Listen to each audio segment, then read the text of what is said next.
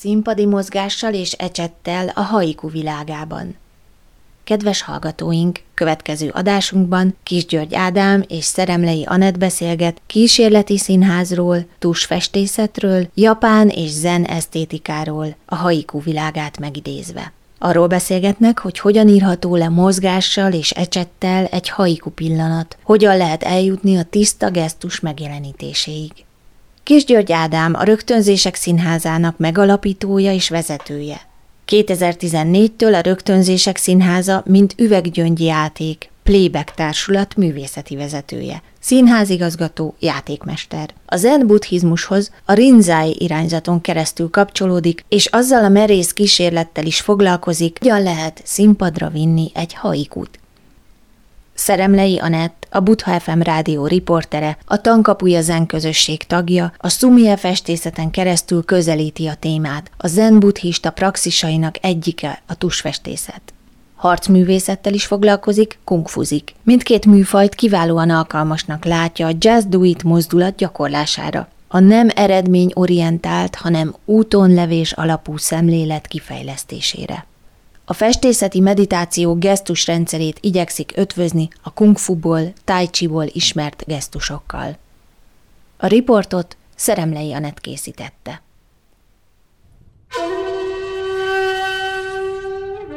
Mint hold a tiszta éjszakát.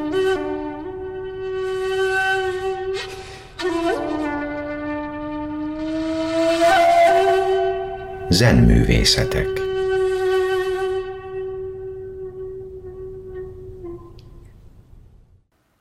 Szeretettel köszöntöm a hallgatókat, és üdvözlöm Kis György Ádámot, aki a Rögtönzések Színházának megalapítója és vezetője. 2014-től a Rögtönzések Színháza, mint üveggyöngyjáték Playback Társulat művészeti vezetője, színházigazgató, játékmester. A zen buddhizmushoz a rinza irányzaton keresztül kapcsolódik, aki azzal a merész kísérlettel is foglalkozik, hogy hogyan lehet színpadra vinni egy haikút. Maga a Playback Színház azért kezdett el izgatni, mert hogy én egy ilyen túlmozgásos gyerek voltam, és úgy éreztem, hogy a mozgásban tudom jó kifejezni magam, és akkor ezt valahogy megtaláltam ezt a kifejezési módot, ezt most már jó 30 éve foglalkozom ezzel, és tanítom is gyerekeknek, különösen túlmozgásos gyerekeknek persze, hogy hogyan lehet az ugri-bugriságukat, hogyan lehet valahogy becsatornázni egy, uh-huh. egy alkotásba. De amit elmondtál, azt nagyon köszönöm, és még ami számomra fontos, hogy, hogy elkezdtem azon gondolkodni, hogy valóban ez a, a haiku nagyon elkezdett izgatni, ugye elég sok ilyen cselekvő színházat, vagy cselekvő jelenetet csinálunk, ugye úgy néz ki egy playback előadás, hogy valaki elmesél egy történetet, uh-huh. és a történetnek azt a azt az üzenetét játsszuk el, ami a mesélőnek a lelkében zajlik. Hmm. Tehát nem játsszuk el az eseményt, hanem, hanem csak azt játsszuk el, ami, ami, ami közben történik a mesélőben. Most ezért nagyon izgalmas számomra, és a, a színészek is elkezdtek rá kapcsolódni erre, hogy hogyan lehet egy, egy, egy rövid versformának csak a, csak a hangulatát eljátszani. Tehát mit lehet ezzel kezdeni, és akkor ezzel kísérleteztünk, és nagyon keresgéljük a helyünket, és én most a te munkáidban megnéztem jó pár workshopodat, és nagyon izgalmas volt számomra, hogy, hogy jé, lehet, hogy ez a megoldás az ismétlés. Tehát ez, hogy ugyanazt megtenni többször. Mi, mi soha nem tesszük meg ugyanazt a történetet, nem, nem mondjuk el újra, nem játsszuk el újra, uh-huh. nem ismételünk, soha, hanem mindig a frisset hozzuk be, és az elkezdett izgatni, hogy, hogy hogyan lehetne a, a, azt a fegyelmezettséget, közben fantasztikus mozdulatokat, amit te használsz, az hogyan lehetne összekapcsolni a, a színházban mondjuk egy, egy történetnek az eljátszása során. Uh-huh. Köszönöm, erre rá fogunk térni majd a beszélgetés során, de azt még exponálnád egy kicsit a hallgatók számára, hogy hogyan kapcsolódsz a zen buddhizmushoz? Az történt velem, ez ilyen 95-ben vagyunk, jó régen, Aha. hogy egy jó barátom, egy gyermekgyógyász, nagyon örülök neki, hogy észrevette, hogy ez nekem jó lesz. Ő mondta azt, hogy gyere ki velem Bécsbe, és ott van egy buddhista közösség, és ott lehet meditálni. És akkor én már elkezdtem érdeklődni, hogy azt éreztem, hogy ez a pörgés, ahogy én élem az életemet, hogyha ellenpontja, akkor ez szétpörgés lesz. Uh-huh. Szabályosan önmagam gyógyítása érdekében mentem el ezzel a fiúval, és akkor végigcsináltunk egy három napot, először a Fleischmarkton, Bécs közepén egy nagyszerű buddhista központ, és akkor uh-huh. ott találtam meg a, a, az ennek a rinza irányzatát, és három napot ültem, és hát kutya kemény volt, mert én az én ficánkoló lelkem, meg a testem, tehát ez kimondottan egy börtön volt az első három nap, és utána egyszer csak azt vettem, amikor jöttünk hazafelé, azt vettem észre, hogy jé, ennek ilyen hatása, tehát, tehát így teljesen aha élményem volt, hogy jé, akkor ez, ez engem tud segíteni abban, hogy én lenyugodjak, uh-huh. és, és valahogy ellenpontozom azt az ugri-bugriságot, amit én különben végrehajtok a világban. Tehát így utána elmentem Sejpszbe, 120 kilométerre van Bécstől, és akkor többször ilyen egyhetes szesineken vettem részt, ahol nem lehetett ránézni senkire, nem lehetett beszélni, ezt képzeld el, uh-huh. ezt képzeld el, hallgató, Igen. iszonyatos dunás vagyok, és rengeteget beszélek, tehát nem lehetett beszélni, legkeményebb megvonás, és egész héten keresztül ilyen fegyelmezetten ülni, uh-huh. meg aztán ilyen meditációs mozdulatokat tenni, meg, meg dolgozni ebéd után, meg szóval hihetetlen tiszta, világos keretekben létezni, nagyon jó volt. De... ja. A mai beszélgetésünk az egy kicsit rendhagyó formában zajlik majd. Egymás kérdezgetve szeretnénk ugyanis kibontani azt a témát, hogy hogyan is írható le mozgással és ecsettel egy haiku pillanat. Én ugye a szumia festészeten keresztül közelítem ezt a témát, és a zen buddhista praxisaim egyike a tusfestészet. Harcmisztekkel is foglalkozom, kungfuzom, és mindkét műfajt kiválóan alkalmasnak látom a jazz duit mozdulat gyakorlására, ami ugye nem egy eredményorientált, hanem az útonlevés alapú szemlélet kifejlesztését segíti. A festészeti meditáció gesztus rendszerét igyekszem ötvözni a kungfuból, tai chi-ból ismert gesztusokkal. És ebben a beszélgetésnek ugye az a célja most, hogy próbáljuk meg felfejteni, hogy hogyan is lehet átültetni egy ilyen pillanat megjelenítését ugye a tusfestészet világába és a színpadi világba. És akkor Ádám majd ugye a színpadi részről fog beszélni, én pedig a tusfestészeti részéről. Az a közös ebben a, a kettőnknek a, a keresésében, hogy mind a ketten arra törekszünk, hogy a lehető legegyszerűbb gesztussal kifejezni valamit, itt most éppen a haikút, és azt látom, hogy te a tus segítségével ezt, ezt fantasztikusan meg tudod jeleníteni. Én bevallom őszintén a, a színház eszközeivel messze nem tartunk ott, ahol te, mert, mert ez nagyon átabota, nagyon viszonylagos és nagyon esetleges, ahogy mi dolgozunk, de, de engem elkezdett érdekelni, hogy lehetséges-e az, hogy ez közelebb kerüljön a te kegyelmezettséget, most nevezzük így, uh-huh. és a mi szabadságunk, vagy nem tudom, hogy kell ezt mondani. És, és engem azt érdekel itt, hogy én e, utána néztem ennek, hogy ugye a haikuknak négyféle, és ezt érdemes a hallgatóknak is elmesélnünk, hogy négyféle alaphangulatot jelenítenek meg a haikuk. Engem érdekel, hogy te amikor dolgozol, akkor te használod ezeket az alaphangulatokat?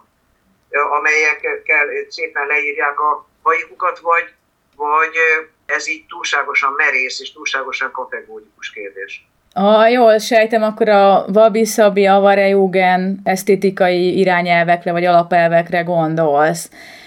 Mielőtt erre rátérnék, mert igen egyébként, most nagyon egyszerűen akarnék válaszolni, akkor mondhatnám azt, hogy igen, de ugyanakkor azt is mondhatnám, hogy nem, és ez ugyanazt jelenti. És akkor most így kifejteném picit, hogy mire is gondolok. De ahhoz, hogy mindezt megértsék a hallgatók, vagy megértsük mi is egymást, érdemes először arról beszélnem, hogy mi is ez a gesztusfestészet. Ugyanis a távol-keleti tusfestészeti irányzatok, így a kínai, japán, koreai tusfestészet és írás, így a kalligráfia vagy kínai szófa, ez mind gesztusfestészet, illetve gesztusírás. Na most mit jelent ez? Mi is ez a gesztus? Tulajdonképpen a gesztusra érvényes lehet az a kifejezés is, hogy egyfajta abstrakció, de olyan értelemben, hogy a legszükségesebb mozdulatok megtalálása a cél, azt a néhány egyszerű mozdulatot keressük, amivel egy téma kifejezhető. És itt akkor bejön ez a matematikai elegancia is, hogy a lehető legkevesebb eszközzel fejezzük ki a témát. Na most ez egyébként egy esztétikai igény is, de esztétikai igényen túl ez egy szellemi praxis is kínálja ezt a lehetőséget, illetve kívánja ezt a lehetőséget, hogy minél inkább tömörítsük a, a szerkezetet, ugyanúgy, mint hogy például a haikuba is tömörítjük a formát egy 17 szótag erejéig.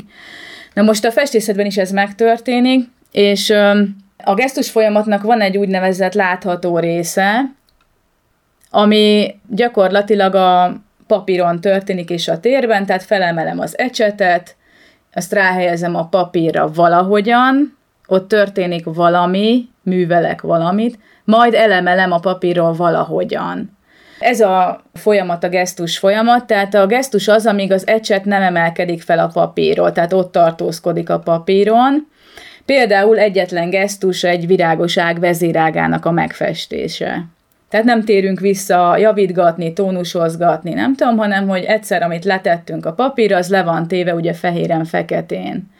De itt ez egy látható része a gesztusnak, annak egy lenyomata keletkezik a papíron, és vissza is olvashatóak meditációs szempontból ezek a gesztusok a befogadó számára. Azonban van egy nagyon fontos része ennek a folyamatnak, az pedig az a része, ami nem a térben és láthatóan történik, hanem belül a tudatban.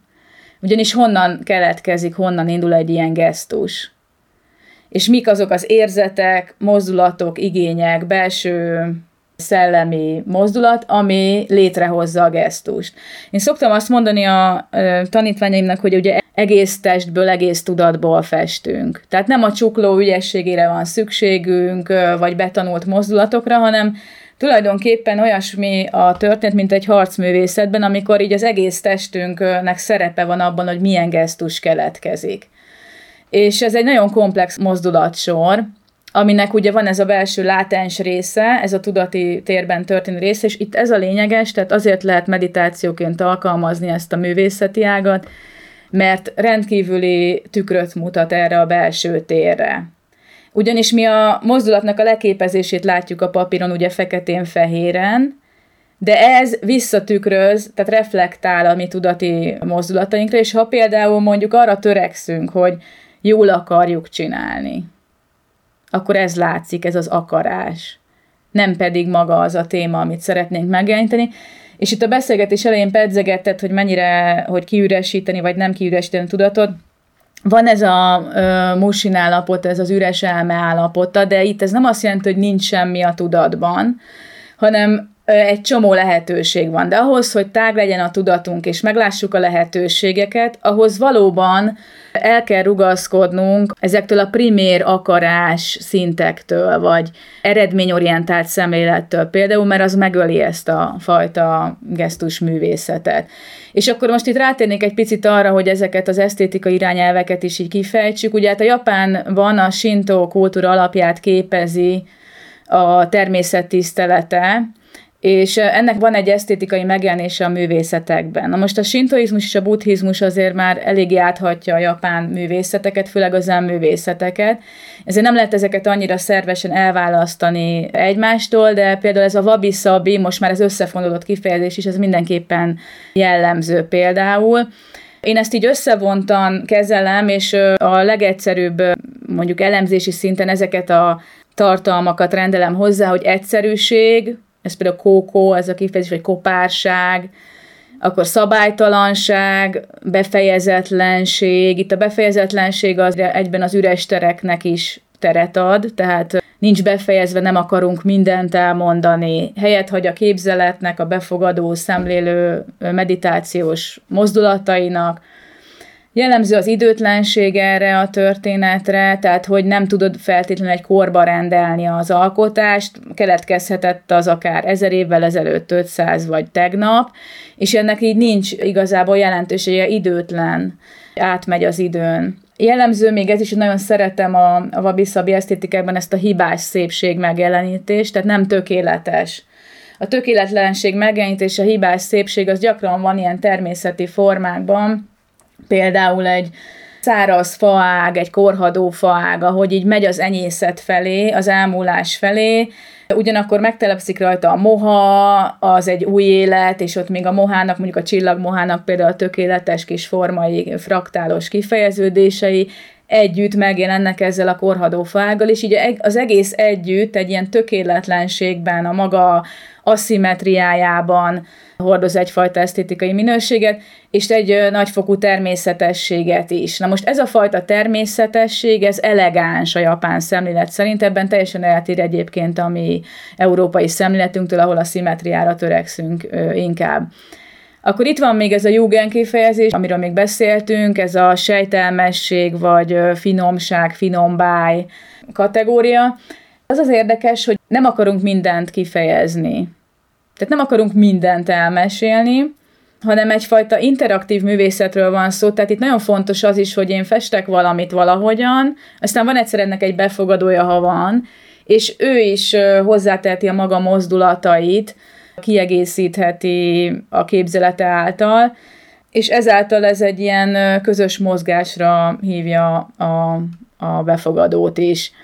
Ezért ez a sejtelmesség, ez nem csak csupán a báj forrása, hanem hogy egy sejtetés egy ilyen mint hogyha a függöny mögött még ott lenne valami, ez például a festészetben úgy jelenik meg, hogy vannak a tájképeken mondjuk a távoli hegyek, hegyvonulatok, és akkor ezek ilyen nagyon sziluettes, ilyen nagyon halvány tónusértékkel vannak felvéve, és egy-két gesztus, tehát minimál mondjuk egy ecsetvonás egy pacának tűnik, de mégis a tudat így képes belerakni, kiegészíteni, és látja az egész, mit tudom, mondjuk Kínában vagyunk, akkor a Wudangi hegységet, de mondjuk ha Japánban, akkor meg a Fujit, de ha Magyarországon vagyunk, akkor meg a Badacsonyt például, tehát hogy még ilyen szempontból egyetemes is, tehát nem, nem speciálisan kultúra függő ez a, ez az esztétikai rendszer, ezért átruházható, vagy áthagyományozható, integrálható más kultúrákba. Ami az avarét illeti, ugye itt a, van ez a kifejezés Japánban, hogy mono no avare, az elmúlás szomorkás érzése talán így fordíthatnánk, és ez is egy érdekes, igen, hogy az például nagyon jellemző bizonyos tájelemek festésénél, például a virágzó szilva vagy barack ábrázolásnál, hogy oda azért én is így egyébként is valahogy odaillik, de valahogy oda festem, és oda is festik a hagyomány szerint is a lehulló szírmokat is, nem csak a teljeságot. Sőt, mivel ez a kezdetet és a tavasz szimbolizálja, a négy nemes egyik ez a téma, mondjuk ha a szilvára gondolunk, a szilva virágoságra, akkor ez egy nagyon érdekes, mert ugye ott van a szilva göcsörtös ága, az öreg ág, ami gyakorlatilag az időtlen szimbolizálja, hiszen évről évre újra és újra rendelkezésünkre áll, viszont a virágok azok mindig a megújulást, a kezdetet, a kezdő szellemet tudják szimbolizálni, hiszen ezek minden évben új jelenségként jelennek meg, majd ezek lehullanak, és ez a lehullás is, tehát ez a,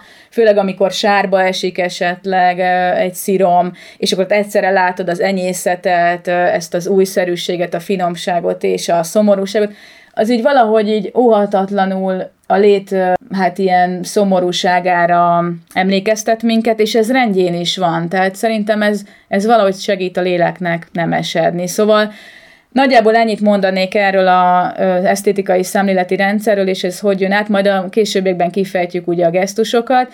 És akkor én visszakérdeznék most Ádám, hogy a haikuról tudva levő, hogy egy kilégzésnyi idő alatt elmondható 17 szótagos vers. Ez ugye egy rendkívül tövör forma. És akkor most ez a kérdés támad bennem, hogy hogyan lehet mozgással kifejezni és eljátszani egy haikút, illetve hogy ti alkalmazzátok-e, és hogyha igen, akkor hogyan ezeket az esztétikai irányelveket, amikről beszéltünk, Wabi-Sabi, Avare, Júgen, a színpadi gesztusok kidolgozása során? Nagyon köszönöm a kérdést, de szeretnék visszautalni egy-két fontos dologra, például ez a hibás szépség. E, ezt én úgy fordítom a, én nyelvezetemben, hogy én azt szoktam mondani a színészeinknek, hogy nagyon jó, hogyha kócos egy jelenet, hogyha nem tökéletes Aha, egy jelenet. Igen. Van benne egy kis hiba, és ugye mi arra törekszünk, és ez, ez ami engem nagyon izgat, elképzeltem azt, hogy te festesz valamit, és mi azt játsszuk el, nem mondasz semmit, de hát a viselkedésed meséli a történetet, uh-huh. a nem létező történet, bizony Anettnek a lelkébe, és mi azt játsszuk el, engem ez izgat, hogy, hogy mi az, ami benne történik ilyenkor, amikor te ezt megalkotod, és mert ez is egy történet, tehát hogyha Ecset mesélni tudna, akkor elmesél valamit, persze az Anettnek a, a te gesztusaidnak a segítségével, vagy valahogy összekapcsolódtok, ez az egyik. Tehát ez a hívás szépség, ez nagyon izgat engem. Uh-huh. Nagyon sok színész palánta úgy jön hozzám, hogy a tökéleteset keresi. Uh-huh. És eljön, és azt mondja, hogy nagyon szeretne nagyon tökéleteset csinálni. Színpad is elcsodálkozik, hogy, ja. hogy, hogy szó nincs erről. Uh-huh. A természetességet keresik, és az a legnehezebb, a, a legegyszerűbb, vagy a leg... Őszintén. A, a, a útszélén levő, és az egyszerűség és időtlenség szintén izgat bennünket. Játszom olyat a színészeimmel, hogy mi az a közhelyi gesztus, amit el lehet játszani mondjuk egy szomorúságra, vagy egy örömre, vagy bármi. Mi uh-huh. az a mhm. közhely, amit mindenki meg tudna mutatni, amit öröm tudunk, és hogy meg tudjuk-e találni azt a gesztust, ami, ami akkor születik, amikor hallottuk a történetet, Aha. és én magam se játszottam soha el. Igen. Tehát nem egy, uh-huh. nem egy ismétlés történik, hanem én ott spontán valamit reagálok arra a történetre, amit hallottam, tehát, és akkor nagyon sokat játszunk azzal, hogy a közhelytől hogy lehet eljutni a, hát a, a finomabb regiszterekig, ahol nem, nem egy megszokott gesztust adunk vissza, és nem az a tükrözés, és akkor ezzel sokat játszunk, szórakozunk. És akkor igazából válaszolva a kérdésedre, uh-huh. 2014-ben én csináltam egy olyan workshopot, ahol haikukat írtunk is, tehát ez egy háromnapos együtt munkálkodás volt, végignéztük mind a négy hangulatot, hogy hogy tudunk, tudunk-e írni Avare hajikut, vagy tudunk-e írni Jugend hajikut, és akkor ezeket először megismertettük egymással, megismerkedtünk az írással, uh-huh. és ami nagyon érdekes, és itt kezdődik valami, hogy azt játszottuk, hogy volt egy haikunk, most nem tudom felidézni, ezt valaki írta a résztvevők közül, ez 7 éve volt, és azt a haikut amit úgy gondoltuk, hogy érdemes végigvinni egy folyamaton, egy nagyon kedves lány volt, a lány elmesélte, hárman ültek abban a csoportban, elmondta az ő haikuját, azt kértem, hogy ők rajzolják le azt a hangulatot, amit ez a haiku közvetített. Nem a szöveget. Aha, igen. Amit üzen, vagy amilyen hangulatot véltek felfedezni benne. Ezt megcsinálták a grafikusok. Uh-huh. Ott egy barátom, aki nagyon jó grafikus különben, és aki a Zen útja című könyvet fordította, és ő is részt vett ebbe, és imádta a dolgot. És képzeld, de utána ezt a rajzot nem lehetett ismerni, mi a haiku, tovább adtuk, uh-huh. és hárman zenéltek, és megpróbálták zeneileg kifejezni azt a hangulatot, amit azon a képen láttak. Uh-huh. Én nem tudták, hogy mi a haiku. Utána átmentünk a színházba, és az négy színész, egy zenész, és jó magam, meghallgattuk ezt a hangot, amit összeraktak a, a zenészek, és eljátszottunk valamit, és maga a haiku írója megnézte, és így leesett az állna, és azt mondja, hogy hát ez az én haikumnak az üzenete. Ha. Vagyis az, a, ja, az, ja. az, az érdekelni, hogy a, a verbalitáson, vagy a, a narratíván túl, amit persze közvetít nagyon apró kis narratíva azért ez a haiku, éppen az, azért izgalmas, mert flash mob az egész. Igen. Hogy, mögötte van, és amit üzen, az a legfontosabb. Tehát maga ez a formai, ami körülötte van, ez teljesen lényegtelen, és akkor mindenki elámult ezen, hogy meg lehet tartani a történetnek az érzelmi és vágyott üzeneti részét mm-hmm. is. Az a lényeges, például most mi beszélgetnénk, hogy nem az a lényeges, hogy én mit beszélgetek veled, hanem én kifejezem közben azt, nekem szimpatikus vagy, vagy jó barátok vagyunk, vagy nem tudom mi. Ja, ja. Azt szeretném, hogy a mi viszonyunk milyen, és lehet, lehet, hogy arról mesélek, mit ebédeltem, ami teljesen lényegtelen, uh-huh. és valamit közvetítek, és ezt meg lehet fogni nehezebb, vagy, vagy sűrűbb szövegekben is két lány beszélget. Igen, igen. Két teljesen mindegy, és akkor ami mögötte van, hogy fontos ez a kapcsolat, két ebbe, stb. Igen. Tehát, hogy uh-huh. ezt meg lehetett érni a haiku segítségével, hogy van ja. valami nem látható része ennek a, ennek a pici kis versnek, ami örök, ami tulajdonképpen több művészeti ágon is, ha végig megyünk, valószínűleg te is beszálltál volna, és a tussal megcsináltad volna, ugyanúgy, ugyanúgy tovább vitted volna magát az alap gesztust. Egy, egy vabinak, egy vabi, és ott volt is egy, ennek egy hangulata, és annak a hangulatnak a lényegét át tudták vinni, nem mondtam el ezeket a, ezt a négy alaphangulatot az elején, csak utána később, uh-huh, és, uh-huh. és nagyon izgalmas kísérlet volt ez.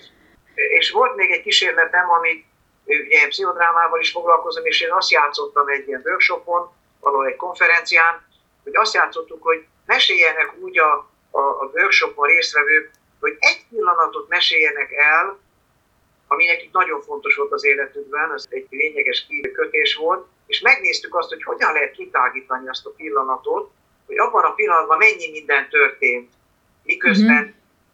valaki mondott valamit, vagy valaki nem mondott valamit, vagy történt valami, vagy nem történt semmi, és kiderült, hogy milyen gazdag az az egy pillanat, ami különben ott rejlett ebben a pillanatban, és akkor ezzel játszottunk, egy 15 perces jelenetet csináltunk hmm. arra, hogy abban a pillanatban mi minden történt az ő tudatában. Na, ez nagyon érdekes, ez az, a, ez az a pont, ami szerintem közös, tehát most találtunk egy közös pontot.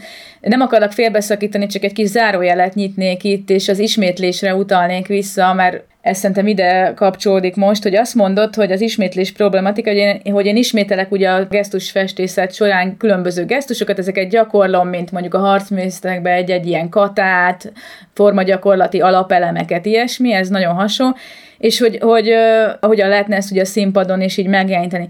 És akkor így eszembe jutott, amikor azt mondod, hogy megjelentettétek ezeket az alapesztétikai, öm, hogy is mondjam, ilyen ismérveket, vagy élményeket, Wabi-Sabi, Avare, Júgen, ilyesmiket, amit még nem is mondtál el nekik részletesen, de mégis körbeírtad, és ez alapján valami érzet keletkezett. És hogyan lehetne ezt az érzetet ugye átemelni az időben, és megismételni egy következő pillanatban. Na most az az érdekes ilyenkor, hogy nekem az őszintesség kifejezés ugrott be, amikor én keresek mondjuk egy gesztust, mondjuk egy bambuszhoz például, vagy egy ö, virágosághoz, akkor én azt játszom, hogy azzá akarok válni, tehát ezt az azzá válást megjeleníteni, ugye, hogy most éppen én vagyok az a száz éves csóangce öreg körtefája, vagy én vagyok az a ősöreg szilva a fa, ami így törekszik a fény felé, de közben rengeteg más fácska felnőtt körülötte, vagy egy diófa éppen betakarja, és küzd az élettel, az élni akarásával, és akkor így ebben van egy csomó ilyen út, tehát egy ilyen, ilyen szép így az idő lenyomata tulajdonképpen a dolgokon. De amikor így megfestek egy ilyen szilvágat, mondjuk megfestem egymás után háromszor ugyanazt a vezérágat, akkor az mindegyik más lesz, annak a képe, de mégis az az élmény, vagy az az érzet, az a gesztusrendszer, amiből születik, az meg mondjuk nagyon hasonló. Tehát tényleg szinte mondhatnám azt, hogy ugyanaz, hogyha ez egy tiszta helyzet, tehát hogyha az az azzáválás megtörténik. Tehát azt ábrázolja, amikor éppen azzáválás van. Tehát itt lehetnek nüansznyi különbségek, de ha például gesztus szinten visszaolvasnánk, akkor az látszik, azt az érzetet kelti fel, ugyanazt az érzetet mindhárom, még ha a képe különböző is. Míg mondjuk, hogyha ezt egy másik napon teszem meg, amikor mondjuk egy kicsit zavartabb vagyok, izgatottabb, esetleg van egy megrendelésem mondjuk egy festményre, és nagyon le kéne adni határidőre, ugye ez egy kényes történet, és mondjuk így bekapcsol az az üzemmód, hogy akarom, hogy az eredmény legyen, vagy valamilyen eredmény legyen, tehát mondjuk kvázi jó legyen az a mozdulat, akkor ez az akarás, ez a görcsös akarás, ha ez főleg görcsösé válik, ez megmutatkozik. Tehát ezt mindenképpen el kell engedni, le kell fejteni a helyzetről, meg a problémáról, tehát meg kell érkezni egy ilyen őszinte tudati térbe, és hogyha itt vagyok, egy ilyen magamhoz, hogy is mondjam így, önazonos vagyok, most akármit is jelent ez, mert tudom, hogy ezt sokan sokféleképpen értelmezik, de én arra gondolok, hogy vagyok, aki vagyok, ez a tátvámászi, vagy. Az a csak azság van, vagy, vagy a csak tudat van, vagy ez a ilyen, nem tudom, ilyen értelemben lemesztelenedett valóság és ebből mozdulok, akkor gyakorlatilag bármit csinálok, tehát bármilyen gesztust, ezt az állapotot az tükrözni fogja. És amikor így visszaolvassák a festményt, akkor ez az állapot, ez a hangulat fog tükrözni, ugyanúgy, mint a ti haiku előadások esetén. Úgyhogy én mindenképpen találtam itt egy közös pontot. Itt az a kérdés, hogy hogyan lehet színpadon arra rágyakorolni, hogy, hogy ez így megjelenítődjön, és talán nem is annyira a, az üzenet fontos, hanem inkább, ha ezt a belső állapotot sikerül elérni, akkor kvázi majdnem mindegy, hogy milyen gesztussal fejeződik ki. Ilyesmire gondolok, de ezt csak most éreztem meg, és akkor most itt a zárójelbe zárva, és akkor visszaadom a szót. Rendben van, én szívesen reflektálok erre, ez nagyon izgalmas ez az ismétlődés. Én sejtbe éltem át, amikor ugye minden nap ugyanaz abban az erdőbe sétál. És én, hát én, én szóval tettem ilyen nyugati legény Magyarországról, mesternek minden nap egyszer lehetett vele beszélni, és mondtam, hogy hát én annyira szeretném, hogyha valami másfele mennék. És mondta, hogy várd meg, mi fog történni. És igen, ott esett le a tantusz, hogy minden nap ugyanazon az erdei úton mentünk végig. Uh-huh. És két, hogy a második nap, a második nap még nem egy dühöngtem, hogy még a, a, a harmadik nap, amikor már így, így, így elengedtem, hogy á, már megint ez a mester nekem ezeket mondja, egyszer csak felcsillant valami, hogy ugyanaz, de mégsem ugyanaz. És ez, amit te most elmondtál, hogy annak milyen csodálatos érzés volt, hogy én ugyanazon az úton megyek, mm-hmm. de hát, amit elmondtál, hogy más volt a hangulatom, más, hogy stb. stb. Feljebb voltam a meditációban, nem ja, tudom, ja. hogy jé, ez az erdő, ez egy másik erdő. És, és itt, itt esett le a tantusz, teljesen igazad van, és akkor elkezdtem így gondolkodni ezen, hogy jé, akkor csak az ismétlődésben ott van az is, hogy ugyanaz, de valami egészen más. És mm. ez egy reflektálás a te gondolatod, teljesen igazad van, és ezzel valahogy próbálkozunk a színházban, de nagyon nehéz megtalálni azt a legősibb, most arra gondoltam, hogy mi lenne, ha lenne egy személy, aki maga lenne a vabi érzés. Maga mm-hmm. lenne mm-hmm. a legközönségesebben úgy, amit te most kimondtad, hogy én vagyok az, aki vagyok, tehát a, a legközönségesebb ádámságnak az éppen ilyenségét meg tudom-e jelenteni. Uh-huh, uh-huh. Tehát lehetünk-e személy szerint valaki egy személy babi, uh-huh. és akkor ezt, a, ezt az alap belső tudati érzést közvetíteni, és egyik legnehezebb kérdés, még csak kísérleteket tettünk erre, de hogy, hogy lehet-e, el lehet-e azt játszani, ami a legegyszerűbb, akár a mi gesztusainkban. Uh-huh. Keresgéljük a megoldást, még nincs meg. Uh-huh. kell, sokkal, sokkal előrébb vagy, én azt látom a te tusfestészetedben, sokkal tisztábbak ezek. Először úgy, úgy rendeztem, hát persze könnyű az Anettnek, mert hát ismételget, hát persze, hát hú, aztán mondom, de hogy is, hát Ádám, vigyázz, vigyázz, mert nagyon, nagyon fegyelmezetten történnek ezek újra, újra, újra, és éppen az, ami az egyik, az első és a második között éppen, hogy a, azt mutatja meg, hogy jé, ez már egy másik mozdulat. És akkor ezen kéne dolgozni és gondolkodni, de hogy sokkal nehezebb megcsinálni ezekkel a történetekkel, vagy ezekkel a, és most azért a hajukú azért izgalmas, mert nincs egy történet benne, tehát nincsen uh-huh. történet alapja, hanem csak egy mozzanat az egész. Ez nagyon érdekes, és itt ahhoz tudnék, vagy szeretnék kapcsolódni, amit említettél a tiszta gesztus megjelentéséről, meg az ismétlésről, hogy hát könnyű, mert csak ismételni kell. Szóval azért egy gesztushoz oda találni, az hát így bizonyos témák esetén, hónapok, más témák esetén talán évek lehetnek. Ugye van az a mondás is, hogy a sikerhez csupán tízezer mozdulat vezet, vagy tízezer mozdulatra vagy lépésre vagyunk a sikert. tehát ez a része nem annyira könnyű, de nem is nehéz, tehát így nem igazán ilyen szempontból lehet megragadni. De hogyha úgy igazán őszinte vagyok, akkor nekem volt egy érdeklődésem ezzel a tusfestészettel kapcsolatban, és ami leginkább megragadott benne, az az volt, hogy Ugye nekem van előzmény tapasztalatom a különböző vizuális művészetekkel kapcsolatban, rengetegféle technikát kipróbáltam a festészeten belül, olajfestészettel is foglalkoztam, akvarelleztem, nagyon sokáig szobrászatba is bele kóstoltam, ugye rakukerámiával foglalkozom, de egyébként tűzománcos is vagyok, akkor a nemezelés is, meg egy csomó ilyen történet, Szóval, hogy volt egy ilyen megfertőződésem, vagy megfertőzöttségem már, beinyektálták már ezt a vizuális készséget valahogy a, a személyiségembe korábban, vagy beinyektálta az élet, vagy magam, de az a lényeg, hogy ez nem feltétlenül jelentett előnyt a zen stílusú festészettel kapcsolatban, ugyanis egy csomó mindentől meg kellett szabadulnom. Tehát nekem például a gesztushoz való, az egyszerű gesztushoz való odatalálás nem ment olyan zögkedőmentesen az elején, hiszen csomó elvárásom volt, hogy hát akkor, akkor ez ilyen legyen, ez most esztétikailag így nézzen ki, olyan legyen a kompozíció, hogy akkor a, nem tudom, rögtön volt egy csomó rengeteg tapadás, ilyen vágy, ami azt az eredményt sürgette, hogy akkor ilyen és ilyen legyen a történet. Tehát minden volt, csak nem az, hogy egyszerűen hagyni eredmények nélkül megszületni a csak tiszta gesztus. És akkor arra jöttem rá, hogy hát pont ezért lesz számomra ez egy kiváló gyakorlás, mert ugye a praxis az előbb volt, és én is pont ilyen örök mozgóként kerestem egy olyan stílust, vagy olyan üzemmódot, amiben úgy lehet gyakorolni a zent, hogy nem kell a cselekvéstől megszabadulnom, és ez azért is jó, mert van benne egy azonnali visszatükrözés, egy reflexiós lehetőség. Ez a tanulást, az öntanulást így inspirálja.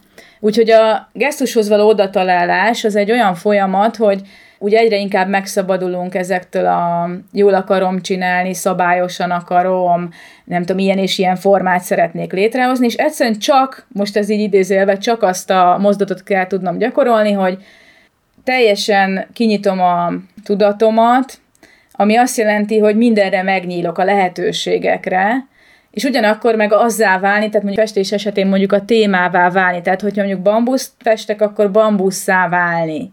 De a szó legkonkrétabb és legnemesebb értelmében is, tehát így például felkeltem azt az érzést, hogy milyen mondjuk az, amikor egy bambuszt sodor a szél, vagy hintáztat a szél. És ott vagyok a mondjuk egy szál bambuszként a bambusz erdőben, annak egy tagjaként, és időnként így megmozgat a szél, és érzem azt, hogy rendkívül szilárd is vagyok, de ugyanakkor a szél mozgására rugalmasan elhajlok, a leveleimet fújja a szél, azok rendkívül könnyedek, és ilyen zörgő hangot adnak, amik így szintén így reagálnak a szélre, és az egésznek van egy ilyen érzete. Na most, amikor a gesztusokat leteszem, akkor ezt a robosztusságot akarom megérteni például a bambusz törzsénél, hogy ez egyszerre erős, és egyszerre könnyed. Ez egy érzet. Tehát, hogy hogy, hogy leszek én egyszerre könnyed és erős. És amikor ez megvan, akkor egyszerűen van a gesztusokban egy olyan rész, ami túl azon, hogy hogyan veszem fel a tust és a vizet az ecsetbe, egyszerűen így van egy súlya a mozdulatnak, tehát leteszem valahogyan, az súlyjal teszem le mondjuk a törzs esetében.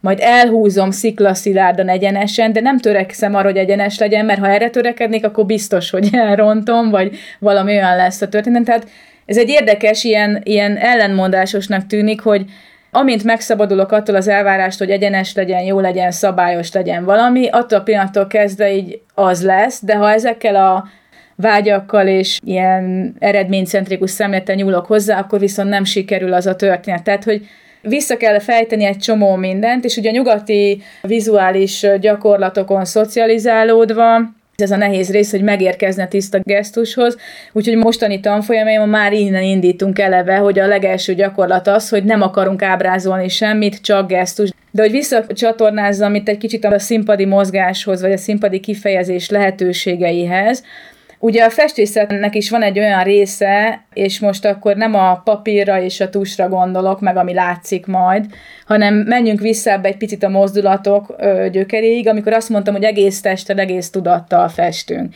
Tehát ezt el lehet képzelni úgy is, hogyha mondjuk állva festek, ugye bemutatók során ez gyakran megesik, akkor felveszek valami tájcsiból vagy kungfuból ismert alapállás, mondjuk egy lóállást, és ilyenkor a talpam, az vízszintesen van ugye teljes talpa vagyok a, a talajon, olyan, mintha a talpaim akár le is gyökerezhetnének, tehát ez egy szilárd történet. De onnantól kezdve a talpon kívül a boka, a térdek, a csípő, a karok, ezek nagyon szabadon tudnak mozogni, és így gyakorlatilag egy egész komoly gesztusrendszert fel tudok vinni, amikor például a robosztus sziklákat festem, ezeket a nagyon hatalmas sziklákat, és ilyen kemény, erős, nem is tudom, ilyen formákat, akkor például ugyanilyen erőssé, és nem tudom mivé kell válnom, ilyen, ilyen robosztussá, és ehhez ilyen nagyon markáns gesztusokra van szükségem, szenvedélyre van szükségem.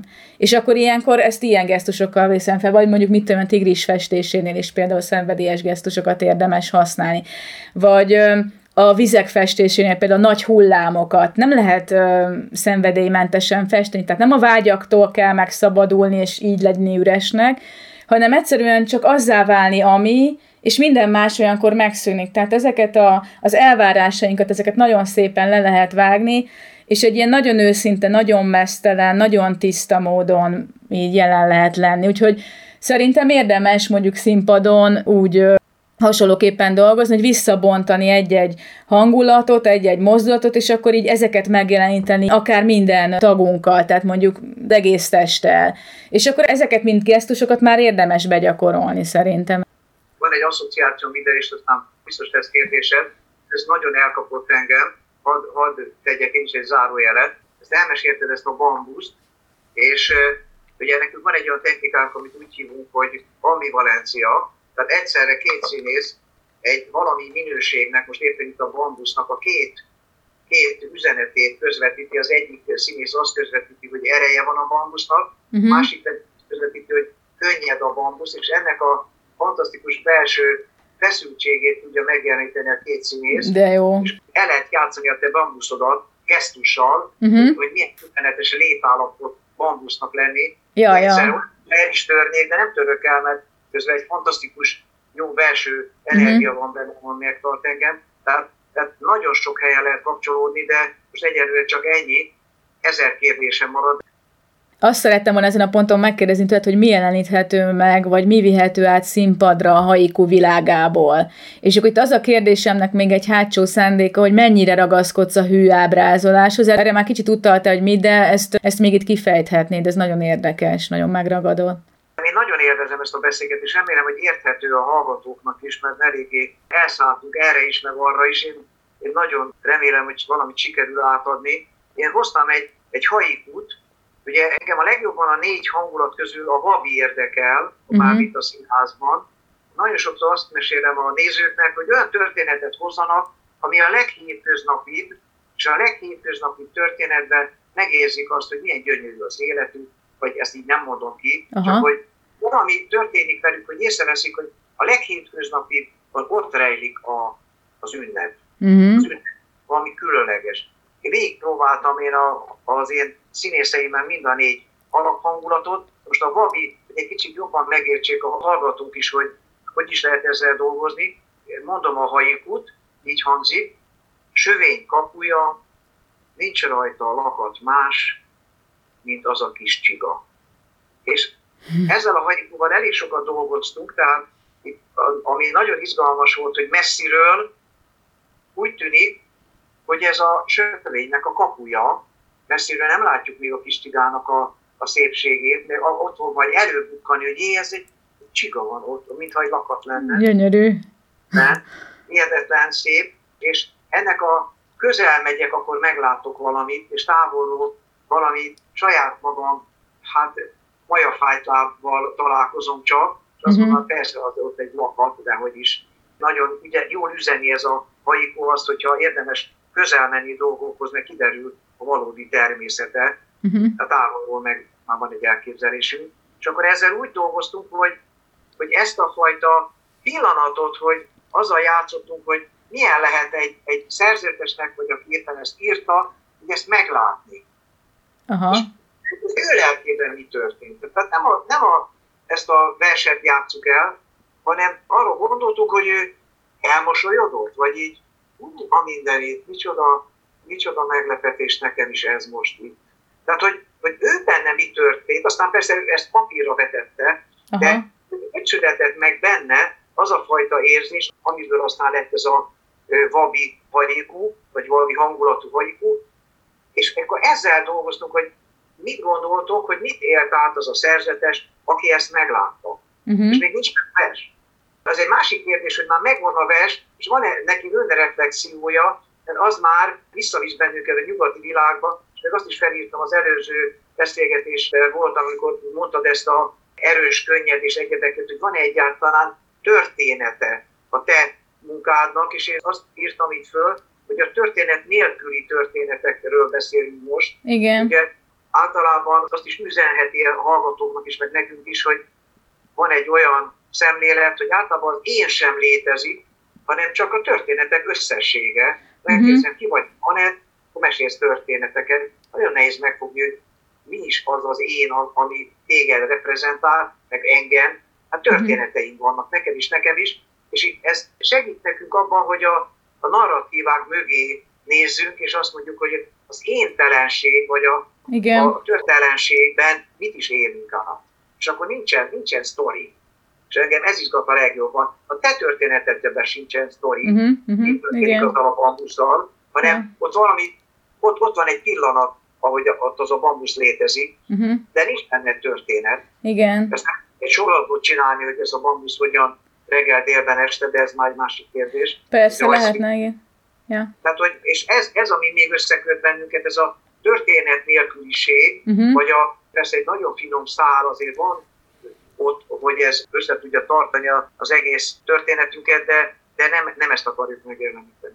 Kicsit zárójelet nyitnék, hogy igen, én ezt úgy szoktam kifejezni, mondjuk a haikukra gondolva, hogy de akár a tusfestészetre is igaz lehet ez, hogy a történés és az észrevevés találkozása. Tehát nincs benne ez a nagyon cselekvő, hogy akkor valami történik, és ezt akarom elbeszélni, hanem, hanem hanem történés, mint például szírom lehullás, vagy tigrisszáj kitátás, ilyen nagyon szép magyarsággal. Ugye a japán nyelved egyébként kiválóan alkalmas, ott nagyon sok ilyen típusú kifejezés van, tehát ez az észrevevés, történés, igék nélkül. Tehát ez egyfajta ilyen történésnek és az észrevevésnek egy találkozása, tehát ez a szemlélő tudat odafordulása, és pont. Hmm.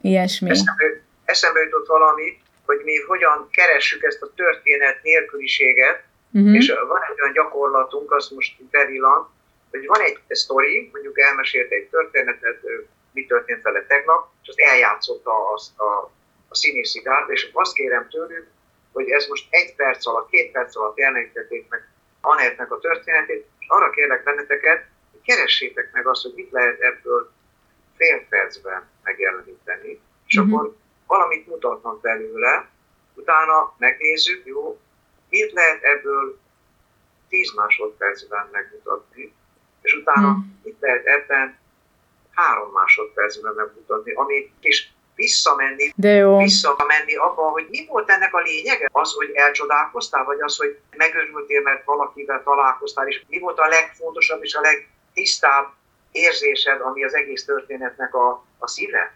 És akkor nincs már cselekvés benne, csak az van benne, hogy van egy történetmesélő, és a történetmesélőnek egy pillanat a lelkében, amit mi egy gyönyörű gesztussal, vagy egy éppen, hogy egy, egy nagyon is gótos gesztussal, természetes gesztussal visszatükrözzük. És uh-huh. akkor azt mondta, hogy igen, ez történt velem. Csak akkor valami, valami jó dolgot csináltuk, és már nincsen sztori, hogy bejött egy rokon, meg kiment egy szomszéd, meg nem tudom mi, a, a sztori a sztori, de mi is volt a leglényegesebb mozzanata ennek a történetnek, és ezt úgy hívjuk, hogy a történetnek a szíve, uh-huh. a, történetnek a, a lényegi üzenete, és akkor és oda valahogy visszamenni, mert mindenki a történetre hajaz, nagyon érdekli az embereket, hogy eleje, közepe, vége van, engem ez egyáltalán nem izgat. Az izgat, hogy mi is ez a belső dolog, ami összetartja az egész történetet hm. időtlenül. Nagyon keresem azt, hogy miben is hasonlít ez a két technika, vagy miben hasonlít az, amit te művelsz, és amit, amit mi művelünk a színházban, és engem az a pillanat izgat, hogy elképzelek, hogy ott vagy, és valamit alkotni fogsz, az a pillanat érdekel, hogy egyszer csak van egy ilyen hétköznapi, én nagyon sokszor átélem ezt, hogy még, még nincsen színházi előadás, vagy nincsen próba, hanem csak úgy megérkeztünk, bemelegedünk, vannak bemelegítő technikáink, uh-huh. és egyszer csak egy ilyen alkotói állapotba kerülök. Aha. Én azt kellene itt, hogy, hogy te hogy kerülsz alkotói állapotba? Persze én láttam a, a gyönyörű, a YouTube-on látható anyagon, hogy, hogy hogyan, milyen tiszta gesztus, rítusod van, ahogy ott ülsz, és ott vannak ezek az eszközök, tehát lehet látni, hogy már a tudatod is befordult a célegyenesbe, hogy akkor itt uh-huh. most mhm. történik. valamit. De ezt mind nekünk nagyon nehéz megcsinálni, mert megérkezünk innen, onnan, amonnan, Aha. és egyszer csak egy olyan tudati váltást kell végrehajtanunk, hogy alkotói folyamatba kerüljünk. Ez a pillanat érdekelne, hogy ezt te hogy hozod létre Aha. ebből a hétköznapi tudatból, hogy kerülsz be ebbe a alkotói tudatba, uh-huh. nevezünk. Uh-huh.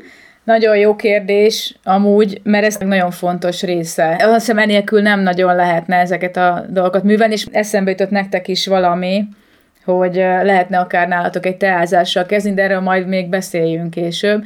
De most csak arra gondolok, hogy igen, valamikor nálam is tényleg a teázás indítja be ezt a folyamatot, de egy lényeges pontra tapintott, hogy a videó kapcsán is kiderült, hogy ahogyan ezt a festést művelem, az ugye szejzában, tehát ilyen japán ülésben történik.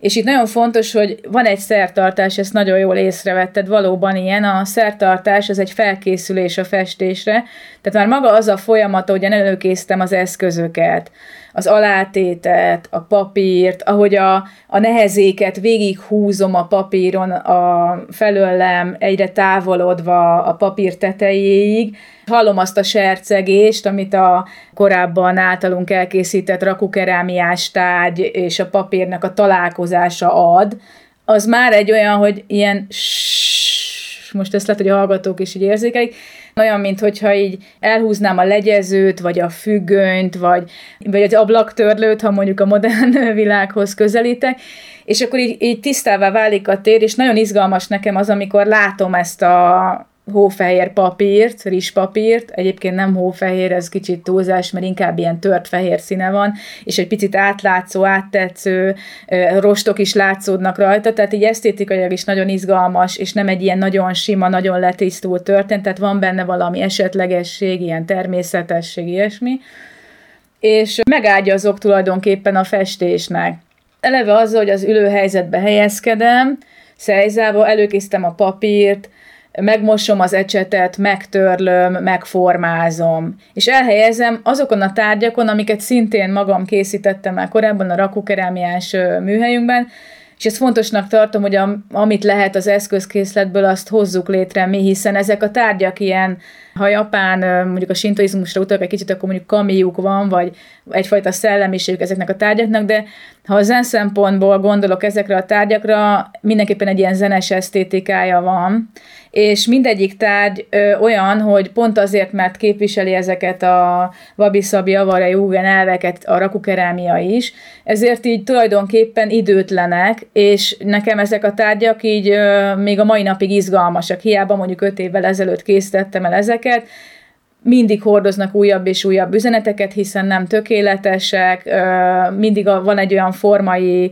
részlet, amiből inspirációt tudok meríteni. Tehát eleve a festés környezete már egy olyan, hogy benne rejlik ez az esztétikai rendszer, és miután mindent így előkészítettem, a túst, a vizet, az ecseteket, ezek után időzöm egy kicsit a papír felett, és csak a fehér papírt szemlélem. Tehát ez egyfajta meditáció, ez akár zazenben, de egyébként szejzában ülök gyakran, de adott esetben egy ténylegesen felvett ilyen zen stílusú meditációs mudrában és ülésben, zazenben helyezkedek el, és akkor egy pár percig meditálok ezen az üres felületen, amikor még így nincs rajta semmi, és egyébként ez egy nagyon érdekes, mert sokszor az az érzetem, hogy nem is kéne, hogy legyen, tehát, hogy már ott megtörtént a valami, de aztán egyszer csak így ö, várok arra, amiről beszéltél, vagy amire kérdeztél, hogy egyszer csak, hogy jöjjön ez a történet, mondjuk azt tudom, hogy milyen témát szeretnék festeni, az mondjuk megvan, mint egy ilyen terv, vagy egy ilyen lehetőség, és akkor így várom azt, hogy megnyíljak erre a térre, és erre az időre, és erre a témára. Amíg érzem, hogy van bennem zizi, tehát ilyen elvárás izé valami, tehát egy kattogás, azt, azt így hagyom és így engedem, tehát hogy az így nem kell. És várom azt a üdvös pillanatot, ami tényleg az lesz, hogy, hogy, hogy az alkotás, és például ez az enszónak a festése, vagy a zenkörnél nagyon érdekes, mert ugye ott egyetlen egy gesztusom van, egyetlen egy kör, nincs több, egy mozdulat, nincs más lehetőségem javítgatni semmi. Na most egy enszó festését, és a, az enszót azért hozom be, mert az en szerzetesek, akik a szumie festészetet, vagy a tusfestészetet alkalmazták, mint zen praxist, jellemzően egy nap egyetlen egy enszót festettek. És ezt tökéletesen meg is tudom érteni, hogy miért, hiszen itt nem a festés a cél, meg az alkotás, meg a művészeti élmény, és a nem tudom mi, hanem pusztán ez a tudati gyakorlás, és tényleg ülni, mint az ugrásra készült tigris a fehér papír előtt, és utána van egy mozdulat, és akkor ezt várni, várni, hogy ez így megérkezzen, és úgy, hogy ne legyen benne elvárás, ne legyen benne sürgetés, ugyanakkor valahogy felsejlik előlem mondjuk egy enszó ábrázás, hogy legyen benne mégiscsak valami erő.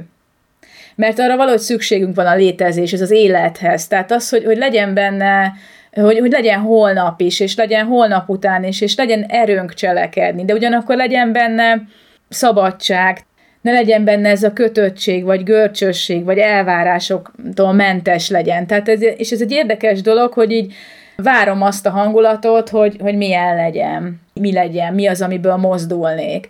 És amikor egyszer csak ez így megjön, akkor, akkor meg így megtörténik a mozdulat, és ez már onnantól kezdve tényleg érdekes állapot, mert amikor így nagyon egybe vagyok ezzel, vagy önazonos, vagy nem is tudom, szóval, hogy ilyen, ilyen busin állapot, vagy nem tudom mi van, akkor érdekes módon azt nem is tudom teljesen felidézni, hogy ott mi történik, mert valószínűleg nem történik semmi a szónak egy bizonyos értelmében, hanem csak egyszerűen ez a vanság van. Ilyenkor az az érzés van, hogy kifolyik a kezemből az a történet, és nem akadályozza semmi. Talán ezt lehet hozzátenni. Na de hát persze ezek üdvös állapotok, és ugye itt jön be az, hogy amikor a kataként gyakorlom az egyes mozdulatokat ismételgetve a bambusznak csak a törzsét, vagy csak az enszót többször-többször, akkor eljutok ugyanodaig, hogy egy rutinra teszek szert a mozdulatok gyakorlásában. Ez csak arra segít, hogy mondjuk megtanítom a kezemnek a mozdulatokat, vagy a testemnek. De amikor alkalmazom, tehát amikor ez az éles helyzet van, akkor akkor ezek csak ilyen mankók, vagy nem tudom, de ezektől is érdemes megszabadulni, de azt segítik, hogy egyszerűen ez is egy ilyen akadályok leépítése, és akkor egyszer csak így meg tud történni a mozdulat. Tehát ehhez szükség van a gyakorlásra is azért, hogy ez így szabad legyen. De amikor már a mozdulat ki van gyakorolva, akkor meg valahogy szükség van a bizalomra. Tehát, hogy bíz magadban, vagy higgy abban, amit csinálsz. Tehát, hogy egy ilyen ilyen történet, ez még egy fontos része lehet.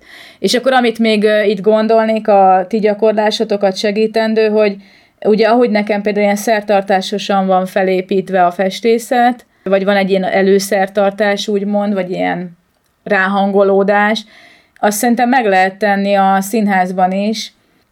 Andy Kaufman jut eszembe az Ember a Holdon című filmből, az ő karakterét ábrázolják ebben a filmben, az életútját tulajdonképpen, és ő például a forgatások előtt rendszeresen kért 60-90 perces meditációs időt. Míg a többiek elmentek dohányozni, enni, és a többi a büfében időzni, addig ő erre, erre tartott igényt, jogára és meditációra. Úgyhogy azt gondolom, hogy a színházba is érdemes bevinni talán valami hasonlót, és ami nagyon jó közvetítő lehet, főleg egy ilyen társulat esetében, az mondjuk a közös teázás ezt is szoktam így alkalmazni, időnként ilyen kung fu teázást művelek, és akkor társaságban egyedül attól függ, nektek ez kiváló lenne. És egy csésze a mellett, meg a, a teázásnak ezzel a meditatív hangolódásos jellegével, az, az segítheti ezt a, a közös gyakorlást, vagy közös elmélyülést, együtt tanulást. Megint van egy-két asszociáció. Az egyik ez a az üres tudat és a üresített tudat, említettem, és eszembe jutott, Peter Brooknak van egy olyan könyve, Üres tér, ez a mhm. címe, tehát az a tiszta színház, amikor majd ott történik valami, és akkor ezt tovább gondolja, mintha tényleg egy, egy meditációnak az alapja lenne uh-huh. a színház. A másik, amit most a rítusokról mondtál, ugye Grotowskinak van egy olyan könyve, nagyon fontos lengyel színház teoretikus, akinek van egy ilyen könyve, hogy mennyire fontosak a rítusok a, a színház esetében, tehát ugyanígy, amit most elmondta, hogy hogyan előkészíteni a színészeket is arra, hogy ők fel tudjanak lépni. Tehát, tehát nagyon, nagyon izgalmas, amit te hoztál. Tetszik a tejázás, de csendben, az mm-hmm. a mhm. baj, hogy mi dumálunk. Igen. Nem meséli ezt meg azt, és elképzeltem, nagyon tetszik az ötleted, hogy leülünk, és már, már körülbelül tudjuk, hogy ma mit fogunk csinálni, és egy pár percet, akár meditációs pozban, egymást talán oda pillantunk, de nem beszélünk. Igen. Merjünk akár a, a beszéd nélküliségbe is belépni, uh-huh. és akkor van egy furcsa játékjavaslatom, és elképzeltem azt, hogy van ez a négy hangulatunk. Most megint a Vabinál maradjunk, hogy a hallgatók is jobban tudják követni. Tehát ugye a Vabi, ez a, a váratlan döbbenet, amikor rájövünk arra, hogy a legközönségesebb dolog van, és ott van valami az épp ilyenség, uh-huh. tehát ez ki, és ez gyönyörű. Most mi lenne, ha azt játszanánk, hogy csak ezt a hangulatot föltárjuk embereknek, akik színészek is, meg kerámikusok is, meg tussal festenek, és mindenkinek az lenne a dolga, hogy ezt a hangulatot fesse meg az ő elképzelése szerint, össze lehetne hasonlítani, hogy ez a négyféle művészeti ág, vagy uh-huh. ötféle kell találni, találkoznak-e ezek, és mindenki meg tudja csípni, meg tudja jeleníteni a vaginak, mondjuk, mondtam direkt egy példát, a vaginak az alaphangulatát, és akkor az utána megnézzük, hogy milyen történetet lehet erre rá, bármilyen történetet rá lehet tenni, és akkor ezzel lehetne játszani, de ez most egy, egy ilyen kísérlet, uh-huh. amiről meséltem, nagyon tetszik, és lehet egy workshopon ezt játszani, hogy egy alaphangulattal dolgozik, ki olyan művészeti ágban, fejezi ezt ki, amiben ő gondolja, hogy ő szívesen. Ez nagyon jó, nekem is inspiráló ötlet a festészeti gyakorlatokhoz, úgyhogy köszönöm. Megkérdezném most ezen a ponton, Ádám, hogy te milyen viszonyban vagy a térrel és az idővel a, az alkotás során? Gondoltál már arra, hogy zen praxissá fejleszd ezt a haiku adaptációs színpadi mozgást, hasonlóan mondjuk úgy, mint a sakuhacsi vagy a zen festészeti gyakorlatok, ahogyan azt így próbáljuk praxissá fejleszteni. Mert szerintem egy nagyon érdekes kísérlet lenne. Megérne egy misét, ahogy mondanánk így nyugatias szemlélettel. Meg, megérne egy meditációt.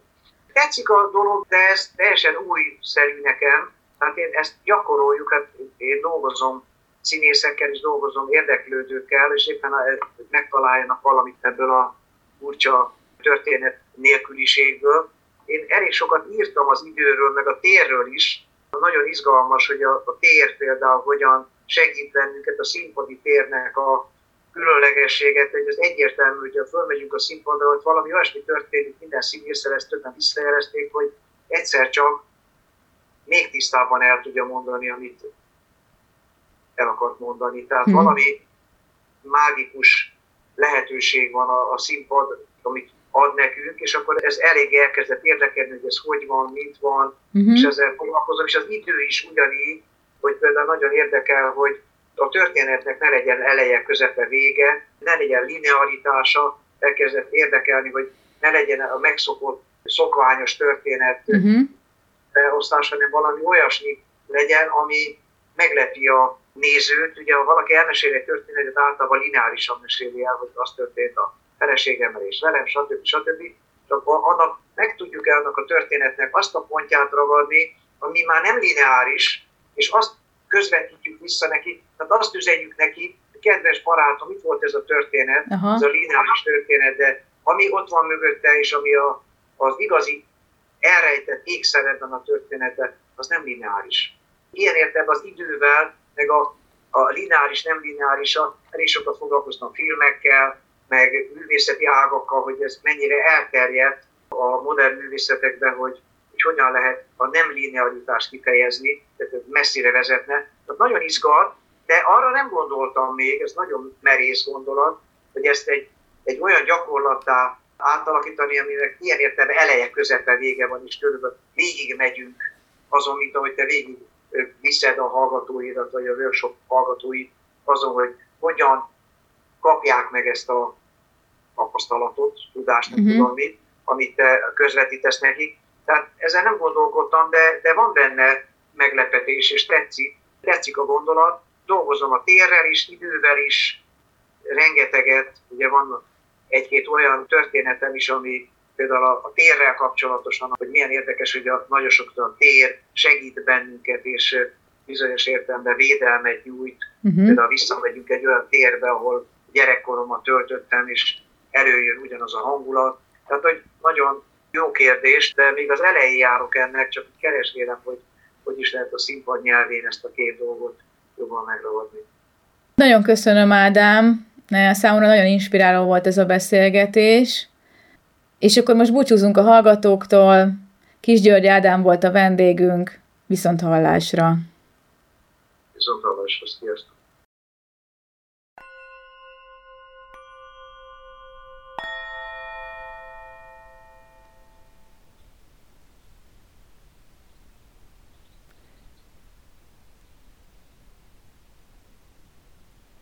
Zenművészetek sorozatunkat hallották, színpadi mozgással és ecsettel a Haiku világában címmel. György Ádám és Szeremlei Anett beszélgetett kísérleti színházról, tusfestészetről, japán és zen esztétikáról a haiku világát megidézve. Köszönjük, hogy hallgatnak minket. Butha FM Adásban a tan.